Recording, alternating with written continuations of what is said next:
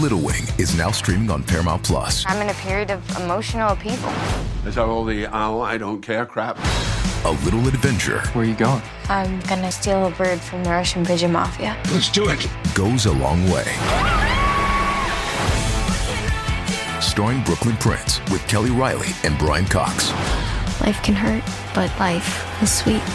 Little Wing, rated PG 13, may be inappropriate for children under 13. Now streaming exclusively on Paramount Plus.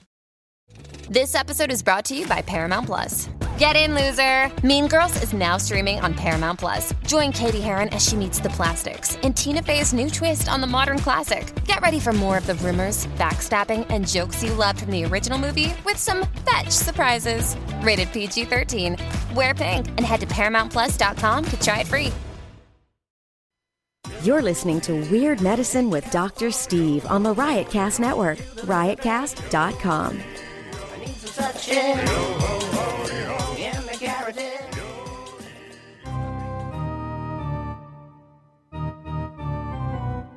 I've got diphtheria crushing my esophagus. I've got Ebola virus dripping from my nose. I've got the leprosy of the heartbound, exacerbating my incredible woes. I want to take my brain now and blast it with the wave, an ultrasonic echographic and a pulsating shave. I want a magic pill for all my ailments, the health equivalent to Citizen Kane. And if I don't get it now in a tablet, I think I'm doomed and I'll have to go insane. I want a requiem for my disease, so I'm paging Dr. Steve. Dr. Steve. It's Weird Medicine, the first and still only uncensored medical show in the history of broadcast radio, now a podcast. I'm Dr. Steve with my little pal Dr. Scott, the traditional Chinese medical doctor, gives me street cred with the wacko alternative medicine assholes. Hello, Dr. Scott. Hey, Dr. Steve. And also in the studio today, we have Dr. Ryan. It's probably somewhat premature to call you that. I guess so, a little He's, bit. he's a medical student, but he's a pretty fart smeller. I I mean, smart feller. Uh, this is a show for well, welcome, Ryan. Hey, glad to be here, All right, just chip in whenever. You bet. What's that?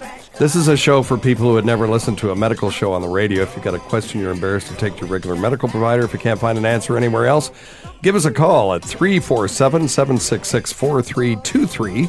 That's 347. Take it away, Ryan. 22 penis. Oh, no. Oh. At least he listens. It's true.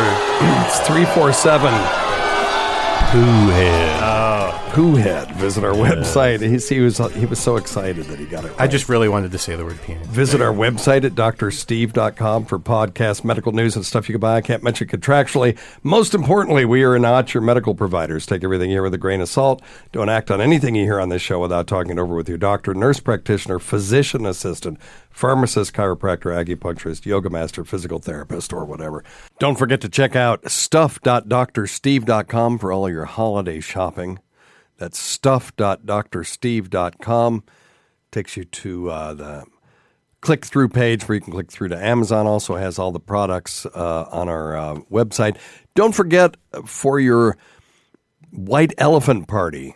If you have to give a goofy gift, go to flatusflute.com. You can still get it in time for the holidays. Flatusflute.com.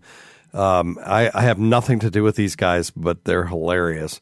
Uh, don't forget tweakedaudio.com, perfect stocking stuffers. Tweakedaudio.com, offer code FLUID for 33% off the best earbuds for the price on the market and the best customer service anywhere. And um, uh, don't forget blueapron.com slash medicine. You can get some free meals, and uh, it's really incredible. Um, fun thing to do, cook with your family and try some new things. All right. Oh, and by the way, um, premium.doctorsteve.com is back up. Uh, I, I, I had canned it. I'm an idiot. I'll talk about it later in the show. But uh, everybody's subscription got canceled. And if you're interested in getting the archives um, of this show, go to premium.doctorsteve.com and sign back up again. And I promise I won't do this to you again and, until I so I have a stroke or I die, something like that. And I apologize. And I'll try to put some more premium uh, stuff on there, but it gives you uh, access to all the archives of all the shows going uh, back to the beginning. So premium.doctorsteve.com. So that reminded me, you know, you were so, uh, you know, excited to have the right answer. We had this guy in my class. I'm not going to say his name because he's a practicing physician, but um, we all. He was what we at that time called a gunner. Do you guys have oh, those? for sure. Okay, so I didn't know if you still got. And he was quite the brown noser, and really kind of nobody in my class liked him. I got along with him. He was my lab partner for a while, so we got we got along. I mean, we studied together first year and stuff. But as time went on, you know, uh, as I made other connections, I sort of backed away a little bit. And uh, he was, you know, it was kind of sad because he was sort of alone at the end, but he brought it on himself. Yeah. You know, he would do things like uh, when we were um, uh, in uh, fourth year, um, we had a guy in my class that had gotten held back, but it wasn't common knowledge. So, and his name was Denomi. And uh, th- so this guy is in the lab with me. And this Denomi guy comes in with two tubes of blood because back then we had to draw all the blood in the hospital. We didn't have phlebotomy teams. And this guy that I'm talking about just looked at him and went, Come on, Denomi, why don't you get a third year to do that? And the way he said third year with such disdain, even though it was really only like two months since we ourselves had been third years. And so he mm-hmm. was already mm-hmm. dumping on people. And what was worse was we all loved this Denomi guy, and he actually was a third year because he wasn't in our class anymore. So it was just bad all around. So anyway, we were all hoping, kind of hoping for something with, you know, this guy would get his comeuppance. Well, we had a professor at the University of North Carolina. His name was Newton Fisher, and he had an IQ of about 220. Oh wow. And uh, he was our ENT professor. And back then, if you got head and neck cancer, they would just take your head and neck off, you know. Oh, yeah. And uh, they, uh, uh, the the pictures that he would show us were just horrific. I mean, they looked like that movie Doctor Sardonicus or something, you know, where just half of the face is gone, and you see the teeth and uh, and the turbinates and stuff, you know, from the outside. I mean, these people looked horrible, and so um, uh, Newton Fisher would get up in front of us in this lecture, and he would uh, show us a picture of someone with half their face removed, and then he would go, "If you miss this diagnosis." I will despise you. And we were all sort of shaking in our boots, but kind of laughing at the same time. And this guy I'm talking about was sitting right in the front row. Okay, there was him and then four rows hmm. of nobody, and then the rest of us, right? Oh, and then him. And Newton Fisher was up on this podium, you know, on a little stage up above. So you had to, cra- if you were on the front row, you had to crane your neck like at the, if you're at the front row of the movies, right? So then he shows us another slide. If you miss this diagnosis, I will despise you. and again, we're all sort of shuddering, but um, you know, laughing at the same time because it was so. I mean, it was just extreme. it was bizarre. And uh, he does this two or three more times, and then all of a sudden, in the middle of his lecture, he just stops cold and looks down at this guy, and he goes. Your beatific smile is insipid, sir. and then just goes back on with his lecture. And we just were like, ah! And uh, we still, to this day, I mean, our, our skit for the next three years had that line in it Your beatific smile is insipid, sir, because we had end of the year skits. Um, so. If you look on this guy's health grade, you know what health grades is? Of course. If you look on his health grades No. profile, it's a just scroll down. I would love to give his name out so that our listeners could look him up. But if you if when we are done, I will show you. I'm ruining the joke because I always tell this story to my um, to my medical students and stuff, and then I'll scroll down and about five down, there it is. Your beatific sm- at three stars. Your beatific smile is insipid, sir. Signed Newton Fisher. Oh my god. That's hilarious. Yeah, it sounds like things haven't really changed much no, for no, medical no, school. no, no. And and as soon as I got it up there, of course, I called my best friend from medical school and I said, "Go, go check the, you know, so and so's health grades right now." And he's, we were still laughing, just like we were, you know, thirty. Uh, when when was that? Thirty God, 35 years ago. Oh no way! Yeah, wow, that's yeah. hilarious.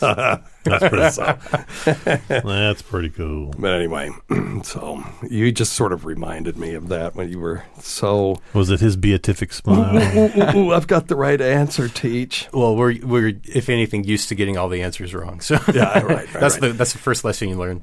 Well, that is um, uh, so, okay. So I'm in surgery, right? And they would pimp us with these questions, and we would never know them. It's like, when was this sur- surgery first performed, and all this stuff. And I'm like, hell, I don't know. Who cares? I can tell you what that is. I'm mm-hmm. looking at, but mm-hmm. I don't know any of this stuff. So I finally realized that the professors were getting this stuff straight out of this one particular surgical textbook. So I had to do a cholecystectomy the next day. And so I read up on it. I read up on the history, who did it first, and you know, I don't know, William Osler, who know, who knows, but uh, and he did. He asked me, you know, well, who who first performed this? And I said, oh, that was so and so in nineteen or in eighteen, whatever it was. And he was like, "Oh, very good." And then just started to mercilessly ask me questions until I couldn't get one. and that, that's the end game.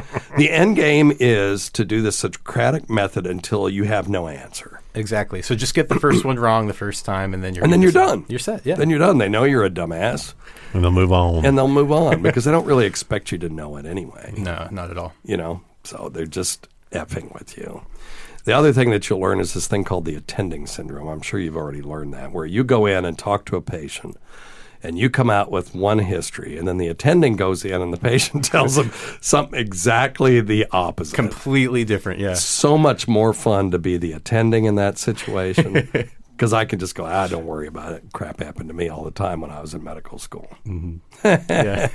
so what are you gonna what are you gonna do I am going into primary care. I'm going to be a, a family medicine doctor out in the small town.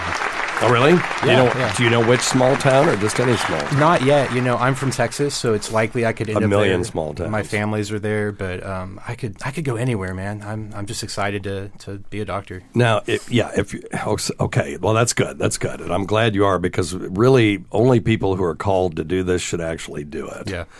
But um, because if you're doing it for the money, it, you're doing it for all the wrong reasons.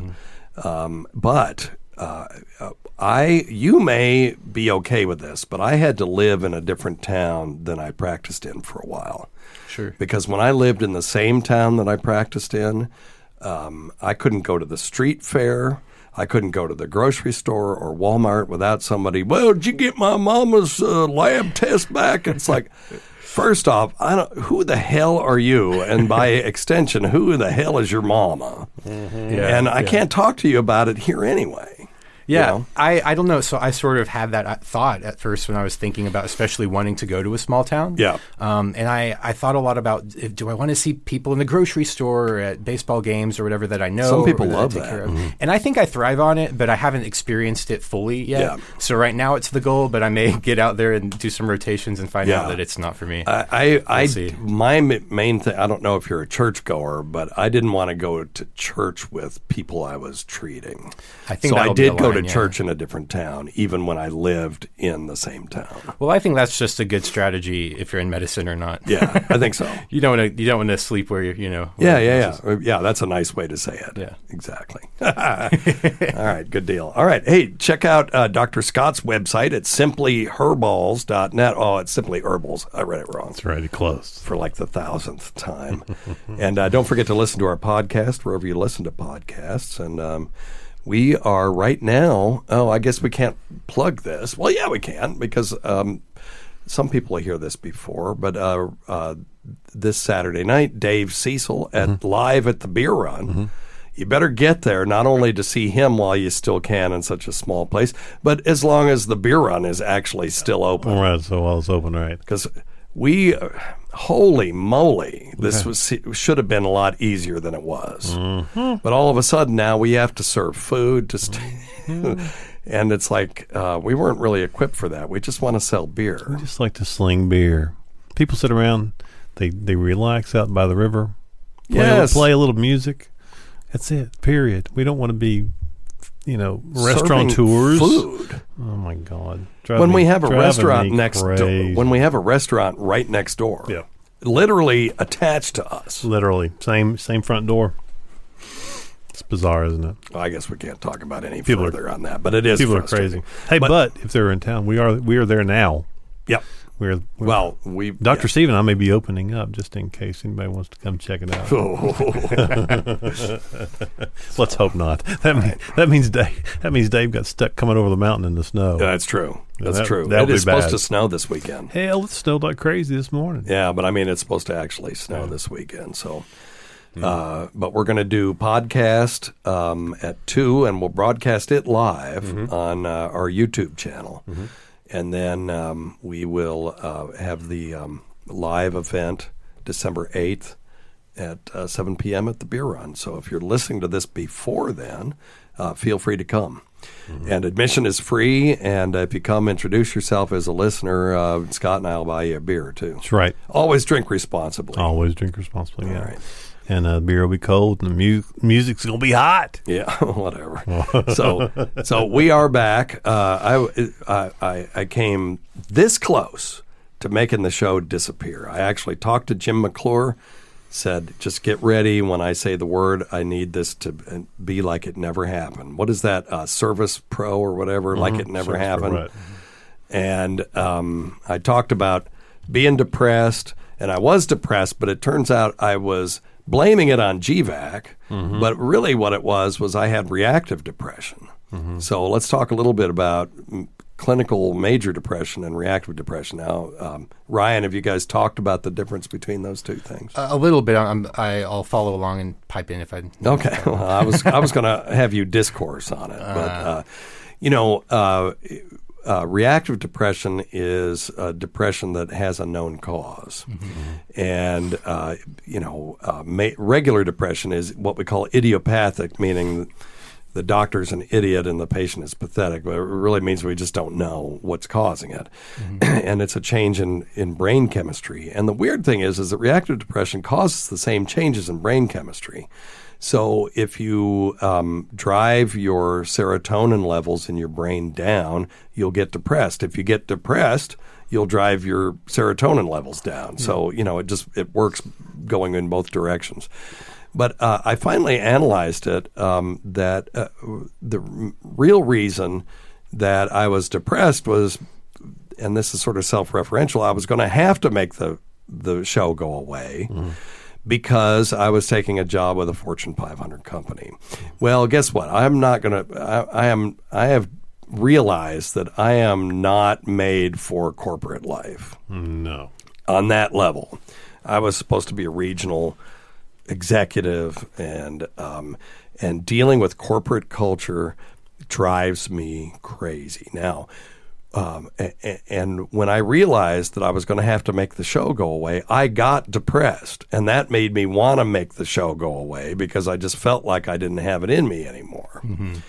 And um, so, so I, I'll tell you a little bit about this. I, you know, I went to this interview, and uh, they were so uncoordinated. And you know what a detail-oriented person I am, I Scott. do. When I we do. I do the comedy shows, I've got this list of a, thousand things to do. He's got a notebook, yeah. I do Literally. and, and I, and I do most of it myself. I'll delegate some of it. Like Diane deals with picking up the comedians at the because she's a supermodel. You didn't get to meet her, but you know, an aging supermodel, but a supermodel nonetheless. and um, and she, you know, she picks them up, and I can count on her because she's a party planner for the company that we work for or a meeting planner. But um, you know, I, I'm just very detail oriented, and I want to. I think of every single thing that can go wrong, which is good because then I make sure that I've got Backup plans. backup Yeah, plans and yeah. safety nets and stuff like that. So, but I go to this thing now. This is a Fortune 500 corporation, and my first interview started at seven in the morning. And then uh, the fourth one of the morning, the guy wasn't there, so he called me on the phone, talked to me for an hour. Re- Very nice guy. Hey, it's Kaley Cuoco for Priceline. Ready to go to your happy place for a happy price? Well, why didn't you say so? Just download the Priceline app right now and save up to 60% on hotels. So, whether it's Cousin Kevin's Kazoo concert in Kansas City, go Kevin, or Becky's Bachelorette Bash in Bermuda, you never have to miss a trip ever again. So, download the Priceline app today. Your savings are waiting. Go to your happy place for a happy price. Go to your happy price, Priceline. And then I'm sitting there. It's noon, and uh, am I supposed to get my own lunch? Is somebody bring? Am I missing a lunch Oh, meeting? Because I've been to interviews like that where they have everybody gets together and they all eat lunch together, see how you can socialize and stuff. And uh, nothing. Nobody. I'm sitting there. I'm sitting there. It's ten after, fifteen after. This this is going to sound trivial, but this wasn't the only thing. That's a huge red flag. You know, Yeah. so uh, I went down. I knew where human resources were. It was on the floor below. So I went down to that floor and I found the HR person. I said, "Am I supposed to be somewhere?" And they're like, "No, not that we know of." So I was in downtown Nashville. So by the time I um, uh, uh, realized that I had to go get my own lunch, which I'm not a big baby. I'm not, this. Uh, this is not a princess and the pea situation. Uh, but it is common courtesy to offer somebody a bottle of water, or if it's lunchtime, offer them lunch. And so I just went down to uh, what's the big street in Nashville, but down by the Ryman. Broadway. Broadway. Yeah. So I just went down there. By the time I got down there, I didn't have time to eat. You know, by the time I'd, say- I would be late for my next interview, so I had another four interviews to do. So I just walked in a big cir walked around the block and came back. Again, no one asked me, "Hey, did you get something to eat? Do you want a bottle of water?" Nothing. they would wow. show up for their part of the interview and leave. Okay, so that was bad enough. Um, it, uh, I had been talking to the CEO for months, and uh, oh, I'm going to call you on Friday. Oh, I you know I got. Uh, let me call you on Monday. Okay. Oh, something came up. Uh, let me call you on Tuesday. And that, that this went on for three or four weeks. Now it's like, come on. If you really want to talk to somebody, you could You're gonna make time. you Make make an effort, time yeah. to talk to somebody. So I um uh, they offered me the job. Just you know, um, I was fine. You know, I'm thinking I don't know if I want to work with these people, and they were very, very corporate, despite being so disorganized. You know, and uh, so they offered me the job, and that's when I started going through this depression because. Uh, it's nice to be wanted, and I really kind of wanted to do it because I wasn't thrilled with my jo- my job at the time. Although th- that's gotten a lot lot better, and um, so I was going to take this job, and uh, that's when I went through all this business. I'm going to have to shut it down, and I got it was sort of uh, rolling around and got got me more and more depressed. So I called the CEO and I said, "Listen, I got to tell you something. Um, I know you guys did a background check on me, but something you may not be aware of is that I have a show on Sirius XM. I also have a show on a on uh, you know on a, the Riotcast network, and I advise behind the scenes on the Jim and Sam, and used to do on Opie and Anthony, and I do a little bit on uh, the Howard Stern, Stern, show. yep. And he said. This makes you even more interesting to me than you were before. I, I wouldn't worry about it, but I'll let, I'm gonna I'll check into it, and make sure it's not going to be a problem with the corporation, and I'll check back with you on Monday. This was on Friday, so three days. I figure, yeah, okay, you know, we'll just see. And if they say they they can't live with it, then I will officially make it go away if I want to take this job. Five weeks later, don't hear a thing. Nothing. Nothing. And at that point, my job had kind of fixed itself. We went through a merger, and and uh, uh, I'm I'm very happy with the direction my job is going in now. So I'm Well, like, that's 180 degrees from where we were a week. Oh yeah, yeah, two yeah. weeks ago. Yeah, yeah, yeah. Yeah. So uh, yeah, I'm very very Good, happy with good, it. good, good. That makes uh, me happy. So uh, you know, my depression lifted Mm-hmm. because I realized I don't want to give this up.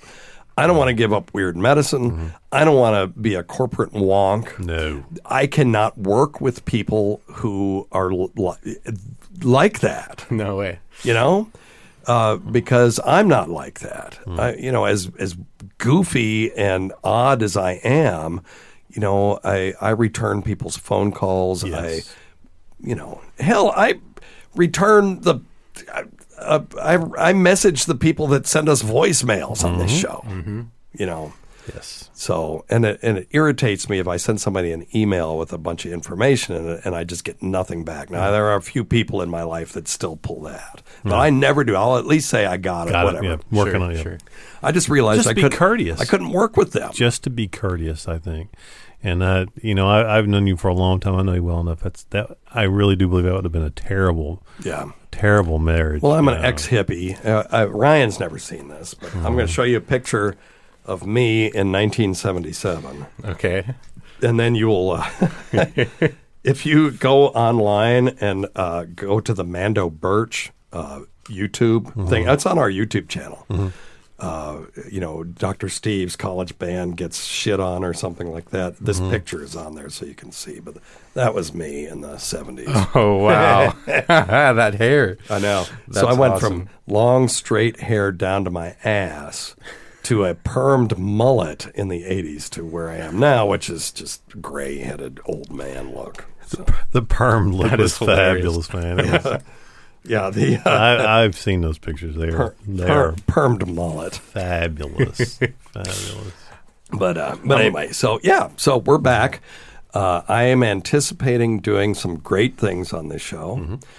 We're going to do a show. We're going to next week for our holiday show. We're just going to have Dave Cecil in, and we're going to do an hour with him, just because I can. Right.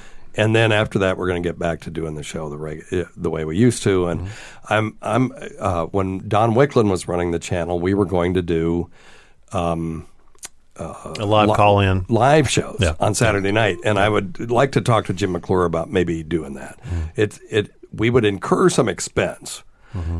Uh, it requires them to have an employee there running the board on their end Mm-hmm. and making sure the phones are working and all that stuff. So um, I don't know if they want to spend that kind of money on us or not. Um, they certainly You, aren't. you you and I would have to get a little bit of a raise. You would think. Nah, no, they would probably just not pay us and use the, less the little mo- money that they do pay to the person answering the phones. Right. Yeah. So, anyway, yeah. Um, when uh, PA John and I first, this is way before your time. You were probably twelve at the time. first uh, did our first show at um, uh, the SiriusXM studios. It was such a success that we walked out of there, and Anthony Cumia saying it's the best first show I've ever seen. People, you know, loved it. The phone banks were just slammed. We had to bump our first guest, which was E-Rock, which was hilarious. and we walked out of there and looked up at the Parker Meridien, which is, you know, a nice hotel on 57th Street, and uh, saw all the condos on the top, you know, the penthouse. It's like, which one of those should we buy? and then, uh, yeah, uh, and then the next four years we did the show for free for flat nothing. I mean, it cost us money. I'm just barely finally recouping the amount of money we spent on flying up there to do it Oh wow. and um, and putting people up. I mean, one year we took five people up there. We took the whole crew, double vasectomy shit, and uh, uh, Jefferson the Shyster, and uh, P.A. John, and uh, Chest Pain Rob. Even Just you, Rob. you never met Never him. met did you? him. Uh-uh. Yeah. That was before me. Did you ever? And I've heard- been around for about ten years. Heard of Chest Pain Rob? No. He was a regular on the show, and the reason he got called that, what a dumbass. He he one day got chest pain, right? And he went to the emergency room, and he got checked out, and everything was okay. But he went home that night, and that night he's taking his shirt off, and there's an EKG lead on his chest, and his wife says, "What's that?" Well, the rest, you know, the rest of the story. He never told his wife he went to the emergency room because he was having what he thought was angina. Uh-huh. And she didn't have sex with him for a month. She was so fucking mad at him that he had just done this on his own. and, and so, anyway, he got the name Chest Pain Rob. That's awesome. Yeah, he was a good guy, and now he's a he's a paramedic somewhere. Oh, is he? Yeah, so he Oh, went cool. from doing this to being a paramedic, which I thought was pretty cool. Now, tell us how we influenced your uh, journey through this medical school thing. Absolutely. Well, And when- uh, eventually, we'll answer probably one phone call. but- well, I started medical school about you know three and a half years ago, and when I was uh, starting my, my studies and stuff, I wanted to have something other than a book to read uh, to to get some learning in, and so I, I was a big podcast guy um, all through high school and college. Yeah, yeah, back in the day. Um, usually music podcasts, books, things like that. Not not so much comedy or, or um, anything scientific. Yeah. Um, but I I started googling just for some to find some medicine type podcasts that I could listen to and hopefully learn a thing or 2 Mhm. And then uh, I stumbled upon y'all. Really? So that- you know, I was just kidding when I said, "Please tell us how we influenced your career." So, Well, it was mainly it was mainly I think I learned how to talk to patients, like how to answer questions. And, Yeah. like I'm Okay. being serious um, because I think that uh, a lot of people in my class struggle with that. They don't know how to Sure. uh, dumb things down to a level or just simplify things down. not even their- dumbing them Yeah, down. That's the, just speaking like a human being. Exactly. Exactly. I'll give you one tip too before you go on. There are two words that we use that Mhm. are mean exactly the opposite, and you might have heard this on the show. That of of the meaning that our patients use it for. Mhm. That's positive and negative. Sure. So if you have a positive outlook, that's a good thing. If you have a positive balance in your in your um, checking, Checking account, account, sure. that's a good thing. If your biopsy is positive, that's a bad thing. terrible. And Horrible. we had somebody just the other who was that that that was in here that said that uh, maybe they weren't here in the studio, but it was somebody in my life said that their mother called them and said, "Oh, thank God, they called me from the from the um, um, doctor's office, and they said my influenza test was positive." Oh, she thought that meant she didn't have no. influenza, because of course, well, it's a good thing; it's positive. So we would, uh, and negative. The other thing. Mm-hmm. You know, negative means bad things in our patients' lives. But when we say it, like if the biopsy is negative, that's a good thing. Mm-hmm. So, uh, you know, it's like uh, um, Orwell's Newspeak. You know, everything is backwards. You Sure. know, hate is love and war is peace and all this stuff. And uh, so, I highly recommend that, that all prime uh, all physicians use the words normal and abnormal instead of mm-hmm. positive and negative. But anyway, go on. Yeah, well, but, But I- yeah, your classmates suck at this. Yeah, and, and a lot of us do, I think, because we learn this whole new language when Yeah, we start and you wanna use it. Exactly, and we want to sound smart and sound fun. Yes. Yeah. I did the same thing. But then it, it's confusing because it's confusing to us as learners, and then to our patients who haven't been through medical school. It's it's also confusing, and so just learning how to simplify things and, and talk frankly and straight Yeah. with people, I think Right. they appreciate that. Yeah. and, and so I really appreciated listening to y'all Mhm. over the last few years, and, and just finding those common things that that people have questions about or don't want to talk about, and just being able to answer questions in a, in a Yeah. straightforward, uncensored kind of way. and being comfortable talking about things that people aren't comfortable talking about. Like a Right. lot of doctors are not comfortable talking about death and dying. Why? Because they're going to die just like everybody else, and they're Mm-hmm. just as freaked out about it as everyone else. So, you know, I think I went into palliative medicine to deal with my own issues of mortality. Sure. Yeah, I, I really do.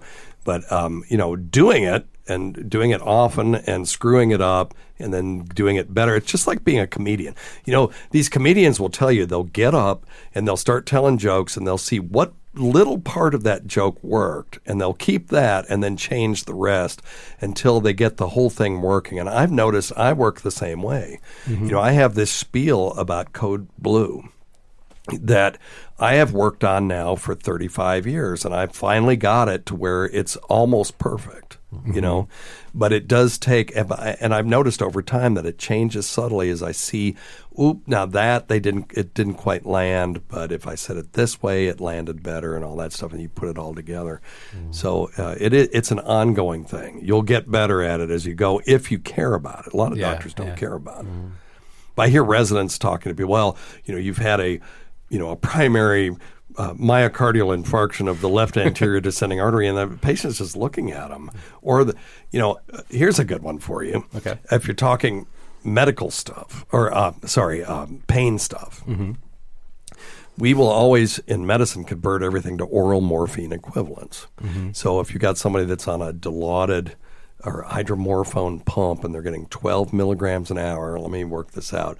Uh, well, let's say 12 milligrams a day. That's going to work out easier for me. That's 240 uh, oral morphine equivalents per day, right? If you say that to a patient, they're going to look at you with the blankest stare because they're not going to have any context. But if you say that's the equivalent to 24 Lortab 10s, Mm-hmm. if they've ever taken any pain medication, they know exactly what you're talking about. And then they'll go, "Oh God!" Yeah, it's in You know? terms they know and familiar with. Yeah, yeah. So when I'm talking to physicians, I'll talk in more oral morphine equivalents. If I'm talking to patients, I'll talk in Lortab 10 equivalents. Sure, sure. so stuff like that. But anyway, That's well, awesome. Well, good. Well, I'm glad we were in some way able to, uh, you know, have some influence on you. And and uh, critical thinking is one of the things that I'm really big on. And um, uh, if, if- a lot of our colleagues are dumbasses. Mhm. they are Mhm. the ones out there that are putting people on, uh, you know, Z packs for colds and stuff. They're Mhm. dumbasses. Yeah. Use some critical thinking. Learn how to talk to people. Well, they want it. Well, okay. So what? You know, they want Xanax and Percocet too. You don't just Don't we all? write that. hey, and may, may may I make an observation too? Of course. For the, the, the soon, you know, the uh, the young doctor is what to me the most important thing is being a great listener. Sure. Okay. Uh, my grandfather went blind from glaucoma and um, cataracts, and in his older days, and he was living. Oh, in, the weather! But have you seen the weather out there today? Exactly. So you know, I so I used to sit around with him and just close my eyes and listen. You know, because we'd listen to the baseball games or whatever. Yeah. And and that's and I think that's a huge thing about you know when you're having patient interaction is actually listening to what they're fucking telling you. Yeah. Because nine out of ten times they're going to tell you what's wrong with them. Exactly. Um, they just don't know how to articulate. That's it a good point. Specifically, they don't know exactly the terms to put in, which is our jobs, right? But li- being a great listener. In fact, a book I'm reading right now is um, it's called Zen and the Art of Listening. Oh, Oh, and cool. it's fabulous. I would suggest you you you. Scott actually look at reads books. Yeah. um, uh, that, he makes a really good point. I have I saw a person die because people were not listening to him. He came into the emergency room saying he had a sore throat.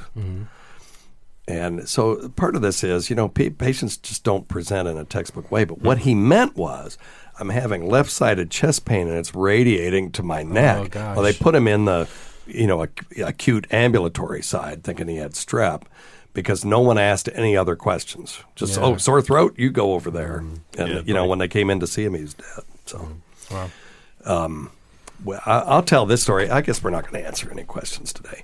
Uh, we're just going to talk about. I do have one great topic though. If we need Okay. a topic. Well, I had um, uh, the, this example of people not listening to somebody. oh yeah. Um, I'm a second year resident, and um, the uh, at that time it was just the resident and the attending, and the attending was in the office. So I was there by myself, and they called me to the emergency room to see this guy, who um, I should. Uh, this is sort of my Christmas story. Uh, who uh, had been in the emergency room multiple, multiple times, complaining of a demon in his abdomen and they would give him a shot of Thorazine and they'd send him home. Well, they knew he had hepatocellular cancer. Mm-hmm. Okay. Um, uh, but, you know, this demon in his abdomen, he would complain of that. They just thought he was what we would call encephalopathic or just talking out of his dang head. So they give him a shot of Thorazine or Haldol, which is a, you know, a, for people with who are a- psychotic, mm-hmm. Yeah. and send him home. Well, when I went down to see him, it was obvious I wasn't going to be sending him home because he had a blood pressure of 70 over nothing, he had a fever of 104, mm-hmm. and he had this hepatocellular cancer, and it was pretty obvious he wasn't going to make it. So uh, I was going to admit him, and while I'm talking to him, I said, uh, my standard code blue thing. Uh, you know, if if you die, do you want us to do chest compressions on you? And he's like, yeah, yeah, yeah. And I said, you know, if if you die, do you want us to put you on life support? And he's like, yeah, yeah, yeah. Uh, you got to do everything. You got to keep me alive. Keep me alive no matter what. And I'm like, Okay. okay. Well, I didn't really have the tools to deal with it at the time, so I just said, okay. So I just write the order full code, and I'm writing all these uh, orders up, sitting next to his bed in the emergency room, and everything was ba- on paper back then. And during this time, he's yelling, you know, Lord, don't send me into that lake of fire. And then he would sing these hymns, you know, uh, gospel hymns at the top of his lungs. And uh, uh, so I, I'm taking him up to the to the unit. We, you know, they're pushing him up on the on the bed, up into the unit. And we get up there, and he's mottled. I mean, he is mm-hmm. so obviously going to die. Mm-hmm. And uh, the nurses uh, up there were like, "Why are you bringing him up here? He's going to die." I said, "I, I know, but I, the only place I can do the things that he wants me to do are in the intensive care unit. So I've got this is where the only place I can do it because there are certain medications you can only give in the intensive care unit, mm. including what we call pressors or mm-hmm. medications to keep blood pressure up and things like that. so." So I get all that stuff going, and he immediately lapses into a coma, or he becomes unconscious anyway, and I can't rouse him. So when he did that, I did the most reprehensible thing I've ever done in my career, which was as soon as he couldn't defend himself, I went running around trying to get somebody around him to make him a DNR. In other mm-hmm. words, uh, so for the people who don't know, a DNR means do not attempt resuscitation. It just simply means if somebody dies, we let them go with, without doing all that stuff that we do, like you've seen in the movies. So, and by the way, at the best of times, in Dr. Ryan's case, if he were to die right now, God forbid, and we did CPR on him and did the full bore thing, he only has a 15% chance of surviving. So you can imagine what this guy's chances were. Well, anyway, so I got a hold of the the patient's um, uh, uh, friend that brought him in. She said, "I'm not making any decisions. Call his brother. His brother lives in Cincinnati, and um, uh, you can talk to him about it." So I call the brother, tell him the whole story. And he says, I'm not making any decisions till I see my brother. I'm on my way. Click. So we're on the hook for at least 24 hours till the brother gets there. Oh, jeez. During this time, the patient would uh, be lapse into unconsciousness, then wake up, sing hymns at the top of his lungs, yell, "Lord, don't send me into that lake of fire," and then go right back into being unconscious again. Wow. So the next day, he survived the night. The next day, because I was pretty good at what I was doing, and the next day, the brother shows up, and uh, he goes in to, you know, I explained the situation to him. He goes in to see the brother, the patient, and uh, he just walks in without even saying howdy do. He goes, "Brother, do you want to live?" And I'm like behind him, going, "God, don't ask. Who would say no to that?" Right. Sure. You know. Uh, and he goes, "Yeah, yeah, I want to live." And so I kind of over, I couldn't keep my mouth shut over the shoulder of the brother. Go, "Do you want to live like this, though?" And he's like, "No, no, I don't want to live like this." So uh, we, uh, I'm still confused. I walked back, and, and remember, this is I'm at the beginning of my training. I'm a senior resident, but a very newly senior resident.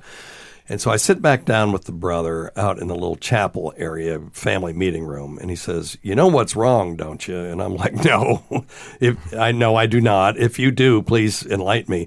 And he said, uh, uh, "My brother's never been saved." and he thinks. And at first, I, I kind of interrupted him. I said, "Look, anybody that that um, uh, sings that many hymns and talks to God as much as he does, believe me, he's been saved." He said, "No, no, no, no. What I mean is, he's never been baptized." And he thinks if he dies before he's baptized, he's going to go to hell because he thinks that that pain in his liver is a demon that's holding on to his liver and is going to pull him into hell when he dies. Oh wow. So at that moment, I had a flash of insight at that moment. I realized several things. Number one, that this guy's was being treated for his religious beliefs in the emergency room with Haldol and Thorazine, mm. right? oh, no, yeah. Jo- he and Joan of Arc had something in common. They both, everybody thought they were crazy. He had a legitimate, I mean, it's legitimate as any other religious belief, belief that this demon, you know, the mm-hmm. pain in his abdomen was a demon going to pull him into hell. And the other thing I realized was I, what I was really dealing with was a problem in problem solving. No one had talked to, no one had listened to this guy, you know, including me. And um, uh, uh, here, here's how his problem solving went.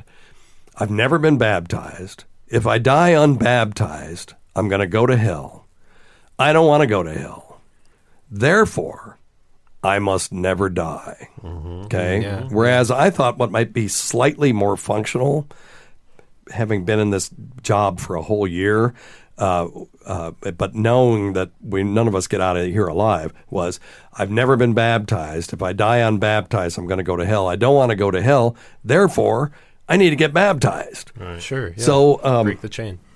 yeah, so I, you know, I asked the brother, you think, you know, if I got him baptized here, he'd be cool. He's like, Well, yeah. So I called the the um, uh, chaplain, and he was like an Anabaptist or something like that. I'm not even sure what that is, but he, um, I said, "Can you baptize somebody in the hospital?" He said, "I can baptize somebody anywhere." Okay.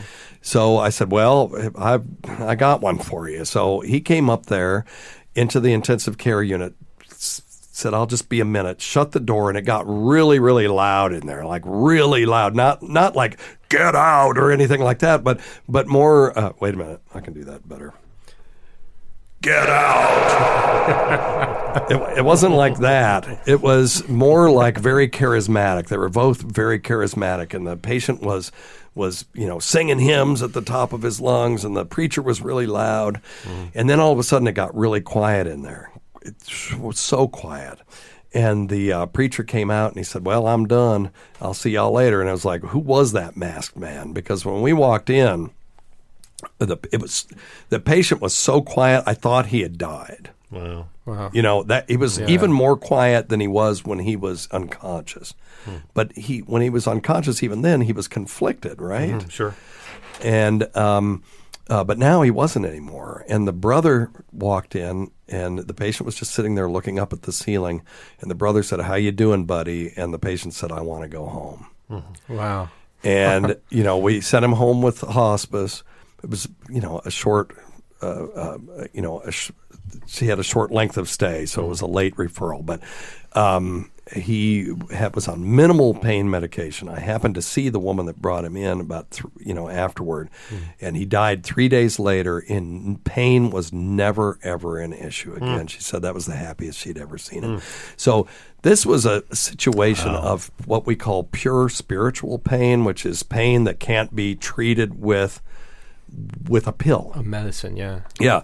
And nobody, including me, were listening to him. And if I hadn't wanted to get him off my service so bad, because that's what you want to do when you're a second year, I probably wouldn't have spent the time to figure it out myself, you know, in hindsight.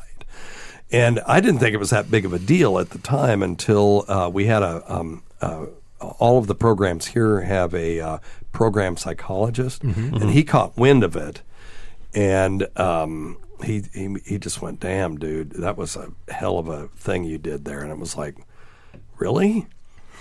And because you know, when you're a resident, it's buff and turf. You're trying to buff these patients up so you Mhm. can turf them to somebody else. Yeah. And I turfed him. I buffed him up, and I turfed him to hospice. You know, that's really. I I, I was in that that uh, mechanistic sort of um, mercenary mode, you know, and I mm-hmm. didn't really think about it as being a great thing until about two weeks later. And then when I really sat back and reflected on it, I was like, wow, you know, we really can have a big effect. Yeah, I think it's just a great lesson. No matter if you're in medicine or whatever, you just take the time to slop, stop, slow down for a minute, and just Yeah. listen. I think you'll discover some things about yourself or whatever situation you're in. I think Well, and I think that's why home visits are valuable too, because when mm-hmm. you see somebody in your office, they're going to be one way, but uh, you're kind of treating them in a vacuum. And when you see them in their environment, you know, uh, in art, we always talked about it. Like if you're going to draw a hand, right? It's got, you're drawing the hand in contrast to the background. Sure. You can't draw the hand. um, I mean, you, you don't see a hand just isolated in Space, in yeah. end Yeah, space. yeah. You know, you see it in in relation to its background, and when you see patients at the home, you're seeing them in relation to their background, or you know what's going on around them. Absolutely. it's extremely valuable. Absolutely. So, Cool. anyway, there you go. Great story. There's your story. If I had uh, Sherwin Sleeves, uh, uh, the La La song behind me, it would have been perfect. But, um, speaking of Sherwin Sleeves, by the way, uh, those of you out there who are fans of the good Mr. Sleeves uh, should check out two things. Get on YouTube and search for Sherwin Sleeves Plays Minecraft because it is the my kids think that's the funniest video they've ever seen. Hmm. Because it's Sherwin Sleeves like this old man character and he's playing Minecraft and he, and he just keeps getting killed and he's spinning around in circles and talking to the those pigs that run around and he's like am am I to communicate with you my friend? You know good lord. And he's dead again and these slimes oh I, I do not like these slimes. it's just the greatest. Okay, so that's the first thing. The second Sherwin Sleeves thing that you need to check out is the show on Amazon Prime called Patriot. Oh. And Patriot is written and directed every episode, written and directed by Steve Conrad, who is got to be the hardest working guy in TV Mm-hmm. because I mean he goes to all the locations, does, films every episode, writes every episode. The whole thing is his baby. Um, but his one of his co-writers is none other than Sherwin Sleeves, which explained to me why the songs are so effing odd in this show. He Sleeves had to have something. His real name is Sean Hurley. Uh, had to have had something to do with the songs. This guy uh, is a CIA agent, and he can only express himself in song. And so the songs he talks about, and so in the second season, particularly, the songs do all the exposition. They tell you what he's going to do, when he's going to do it. But they're these kind of pop folk songs, Oh, wow. but they're just crazy. And he's talking about bashing people's heads in, and you know he's sad because he had to shoot that guy, and all this kind of stuff. It's just the craziest damn thing. Patriot. So Patriot is absolutely well worth it if you're if you can handle some surrealism Okay. in your Yeah, life. that's cool. I'll need to check that out. Yeah, yeah, it's great. So anyway, Sounds like all a right. Well, good bin of water. Number binge one watching. thing: don't take advice from some asshole on the yeah, radio. we got four minutes. We can get one in. Yeah. Uh, let's see here. Hey, Dr. Steve, it's Mike calling from New York. I Hey, was Mike. listening to the uh, podcast about squirting. I It's Frankie Five Angels. I think you need to do your experiment one last time, put this to rest. Um, you tested and you found the prostatic specific antigen as well as creatinine. But if you take that same porn star and test just her urine and see if it contains Yes. the prostatic specific yes. antigen, perhaps somehow her body is producing and expelling that in a, way Yeah, no, he, he's right. If, if you're going to do the study correctly, so what he's talking about was uh, Harry Fisch on Howard Stern tested a porn star's squirtage for um, creatinine and con- and saw creatinine in it and concluded it was just urine. And then we did the same experiment and tested it for prostatic specific antigen and and uh, concluded that it can't just be urine.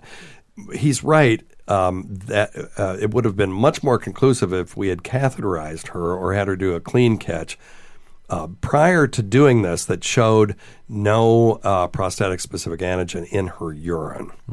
Now, oh boy, um, we didn't do that because um, there in the normal person there's no prostatic specific antigen in their urine. So unless you uh, do a prostate exam on them, and she didn't have a prostate. So, but uh, yeah, he is absolutely right. That would have been that would have been a, a conclusive study. So, Ryan, I don't know if if you're aware of this. I've talked about it a couple of times on the show. You, um, w- there was a study where they used an ultrasound probe um, that um, showed that women with empty bladders who squirt voluminous Sure. amounts Yeah, yeah. actually produce a large amount of um, Very dilute, very fluid, dilute sure. fluid that if you want to be technical you can call it urine because it is produced by the kidneys and Mm-hmm. expelled by the bladder but it is this particular urine or uh, fluid is only formed during sexual stimulation and is incredibly dilute which explains why when men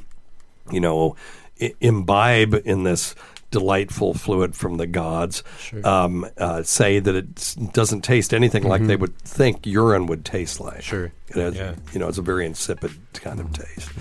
And uh, 50% of women, uh, up to, well, it's anywhere between 7 and 50% will do that. And then between 7 and 50% will also uh, excrete a m- milky fluid from their Skene's glands, which are the analog to the uh, prostate gland of the man. And that's where the confusion comes from because some people do both. You know, if it's 7 to 50%, there will be a certain subfraction of women who will do both. They Yeah, will have imagine like a quarter or something. coital right Yeah. right they will have coital incontinence and they will have female ejaculation Mm-hmm. at the same time and no matter what it is it's not quote unquote just piss if you want to call that piss you can but it is a different fluid than the waste product that they produce uh, in normal uh, metabolism so there you go so shit on everybody who says it's just because mad. all right so we're back and uh, we'll be doing a special show next week and then we may be off if for the holiday somewhere in there. I don't know what the schedule is, but starting, uh, you know, uh, late December, early January for the next year until October, until our contract runs out. We're we're back. So, uh, thank you all for being with us. Uh, thanks to Dr. Ryan. Good luck in your uh, endeavors. If you decide to uh, match here, of course, you're always welcome on the show. And matter of fact, we'll make you a regular. You just got to keep it on the DL with your uh, faculty. You betcha. Thanks always go to Dr. Scott. Uh, thanks uh, again, Ryan. We can't forget Rob Sprance, Bob Kelly, Greg Hughes, Anthony Cumia, Jim Norton, Travis Teft, Eric Nagel, Roland Campos, Sam Roberts, Pat Duffy, Dennis Falcone, uh, Hugh Jassol, uh, Ron Bennington, Fez Whatley, and um, uh, Eton Twats, whose early support of this show never has gone unappreciated. Listen to our SiriusXM show on the Faction Talk channel. SiriusXM 103 Saturdays at 8 p.m. or 9 p.m. Eastern, one or the other. Sunday at 5 p.m. Eastern, on demand, and other times at Jim McClure's pleasure. Many thanks to our listeners whose voicemail and topic ideas make this job very easy. Go to our website at doctorsteve.com for schedules and podcasts and other crap. Until next time, check your stupid nuts for lumps. Quit smoking, get off your asses, and get some exercise. We'll see you in one week for the next edition of Weird Medicine.